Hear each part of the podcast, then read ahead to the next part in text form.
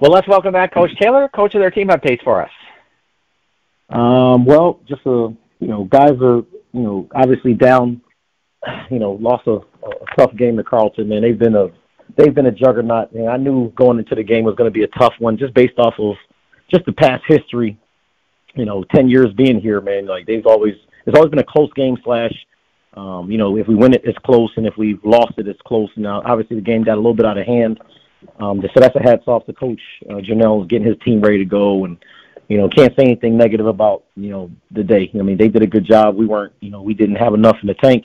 You know, we did some things as far as turning over to turn, you know, uh, forcing some turnovers, but you know, we just didn't play well offensively. You know, they have a tough defense, which we knew going into it, so not a surprise. But running the ball was obviously something we wanted to do, and just you know, we weren't, we didn't have, we didn't have enough forces to get that done. So tough game, but the guys, you know what, they they came in, came in to work uh, yesterday. Um, you know, we had to watch the tape, we had to learn from it, and then you know, we had to move on. We got a 24-hour rule. You know, got to feel bad or feel, you know, we when we lose, you feel bad for 24 hours. When you win, you feel good for 24 hours, and you got to go on to the next one. So that's where we're at. So we're on to St. Scholastica.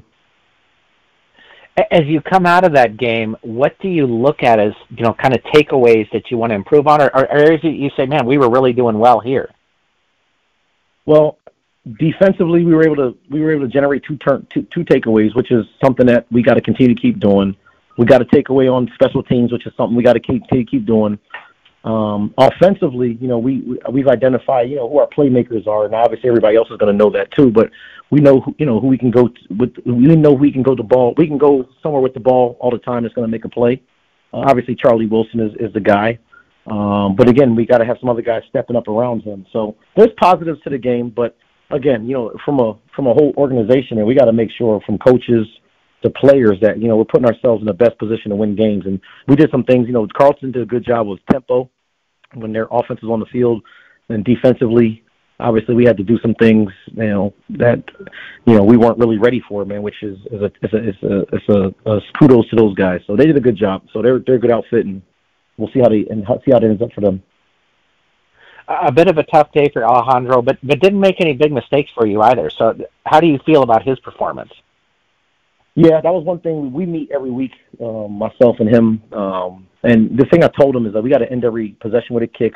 Now we might have did it a little, a little bit literally when we punted too many times, but you know he didn't throw an interception, which was which was the Achilles heel of the 2021 game of you know, throwing three.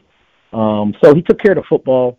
Again, man, it's a, it's a, they have a juggernaut defense, man. Like they're going to move a lot, which is going to make it tough to run. And then when it's obvious passing situations, they're going to drop eight, and that made it really tough to throw the football. So, you know, we got to we got to live and learn from it. We'll we'll have 365 365 days to to get ready for that one again, but it's on to the next one for now. So, your players of the game. Um, you know what? We we we we really don't recognize players of the game, especially when we uh, when we lose. But um, guys that the guys that kind of stood out, Javon Jones, you know, he had a solid performance defensively. Um, you know, Charlie Wilson had a solid performance had a solid performance um, offensively. So. So this week you take on St. Scholastica. They had a very tough loss against St. Augsburg last week. What, what do you see as keys for yourself this week? Well, I mean, it always starts with stopping the run. Um, I think uh, number 21, I don't have his name um, in front of me, but he's a really good football player. Uh, they're running back. Um, so we're going to have to bottle him up, and he's gotten better since last year. Uh, 86, a solid football player out there on the on the edge, uh, receiver wise. And number four is a good receiver too. So offensively, you know, to have to. I mean, excuse me, defensively, we got to bottle those guys up, and then their defense, man, they they move they move around a lot. You know, so it's going to be you know, again, we're going to always going to try to go into it running the football, but you know, we're going to have to be able to hold up in pass protection. We're going to have to be able to get our get the ball into our playmakers' hands. So they got they do a good job. Um, Coach Heff does a good job up there. Uh, it's going to be tough. We're on the road, right? We're traveling, so we got to go back on the road again. First time we've done it um, in the MIAC with this group, so I'm excited to see how we respond, and um, we just gotta we just gotta fight. So as you mentioned, first time traveling to St. Scholastica up there in Duluth do you feel that impacts the team at all, or not at all? Um, obviously, when you're not playing at your home venue, yeah, it definitely affects it. But you know, that's the things that those are some of the things we're trying to teach our guys. Man, you got to be zoom focused in on whatever the task is, and that's just not football. That's in life. So, so we got to figure it out. We got to find a way to go up there and, and get a win. So. Now, defensively, they only have three sacks this season, have created five turnovers and two fumble recoveries for them. So I would figure you feel like you're going to have some time to throw the ball, but you got to be careful when you do. Yeah, I mean, they still have they they they're very disruptive. Um, you know, and obviously, you just never know what you're going to get. You know, we we're we're always going to get everybody's best, so they're going to be ready to roll. Um, so we can't look at that. You know, we got to stay. We got to be, and that's one thing I've always tried to do with, with our teams is just make sure they understand. Like, don't worry about the team's records. Don't worry about their stats. We're going to get their best shot. So we got to be ready to go. So I understand. You know, that might that that's what the stats might say, but you know, I try to get our guys understanding. Man, don't worry about the stats. We got to make sure. You know, we're ready to roll from our standpoint. We got to be make sure we're buttoned up really tight. So don't worry about uh, what things goes done. So. Well, let's jump into fan questions. and We'll start with Aaron, who says, "Coach, you seem to have gotten away to the run, from the running game last week a little early. Was that just a product of the score, or did you feel you were not having any success moving the ball on the ground?" It was a it was a combination of two things. This obviously the score, um, the score a little bit, but then I mean, their Carleton was really good up front. You know, they they they were they. I mean, obviously they saw we did the first two games. They said you we will not we're not going to let Hamline run the football. So unfortunately, man, they they they they they got us there and then um, you know we just tried to we were playing catch up from behind. So you know, and obviously when you're down, you got to throw the ball a little bit more, which is something I everybody that listens to this podcast knows. Coach Taylor's not a big fan all the time of throwing it. There's times we got to throw it, but you can run the ball and control the clock. That's what we want. That's how we want to play. That's the style of ball we want to play, and we weren't able to do that this week. So, and then obviously when you drop an eight, it's going to be tough to throw it. So. Darren says it was good to see that the team had three sacks on Saturday it doesn't look like you were getting press- as much pressure early on in the season. Do you feel like the three sacks sends an indication that you're going to get greater pressure moving forward? Yeah, we'll be fine. Um, we got a good, we got a great D line coach, a great, a great D line. Um, again, it just comes down to you know when when there's a play to be made, guys got to make it. You know, we that's the that's the frustrating thing. We had guys in position. We we we, we generated three turnovers, two on defense, one on special teams and we dropped two interceptions. We dropped two balls then from out of our out of out of, out of our linebacking group, man. So we make you know, so we're getting in position. We just got to make those plays, man. So point is, man, our our, our D line is going to be is going to continue to keep coming. Um, they're a big part of what we do. So I'm excited to see how we respond this week. I really am. So.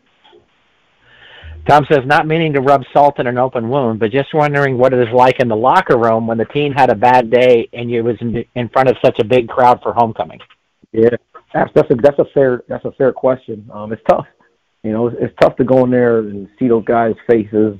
You know, when they put so much time and effort, it's homecoming. It was an awesome crowd. You know, I probably should have started out the podcast, you know, thanking everybody that came out. Man, it was I saw guys that played for me from 20, 2013, and it was super cool to see that the crowd was awesome. They were into it. Um, the tailgate was great. The parents were great. So it's just tough when you you know and you know, and we, you know, we carry a lot of weight on our shoulders, man. I feel like, you know, feel like we let, let, we let a lot of people down, and that's okay, man. That's that's that's the that's the the deal when when you play college football and the pressure that comes with it. So our guys are going to bounce back, and uh, we'll be ready to roll. But it was it was it was a good atmosphere. I just wish that I wish would the ball would have bounced a couple a couple. Uh, I wish it would have bounced differently in a, in a couple ways for us. So. I just realized this is your tenth year at Hamline. Then is that right? Uh, 2000. No, this nine. Nine. Um, because 2013 okay. was my season. Yeah, so nine years. So we're we're coming up on ten. Wow, good for you. That's awesome. Uh, Nicholas says, about a month into the season, coach, how do you feel about the team's performance to this point? Um, again, obviously coming off of a loss, you obviously that's going to be what's highlighted. Um, and you know, again, like, I like the way we've been running the ball the first two games, but again, you know that's not my those aren't my opponents, man. So you know, I, I obviously not not pleased with the way we handled the how we ran the ball this last week. So I'm excited to see how you know we we we uh, respond to that. Um, defensively, we got to continue to keep getting uh, uh, takeaways, which I'm excited about that because they're coming in bunches. Um, and then, but um, again, I'll be honest with you, man, our tackling's got to get better. Um, and then we as coaches got to do a better job. You know, it's not all about and that's one thing I talk about the team. It's not about placing the blame on anybody. Everybody's got to take everybody's got to take responsibility, man. We did a we, we didn't handle we didn't handle tempo well as coaches.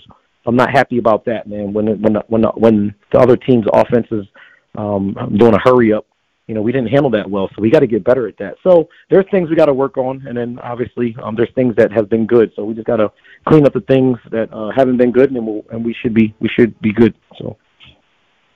Bradley says, Coach Augsburg is off to a really good start this season. It seems like everybody in the conference is better than what we have seen in previous seasons. Do you think this is the strongest group of MIAC teams we've ever seen?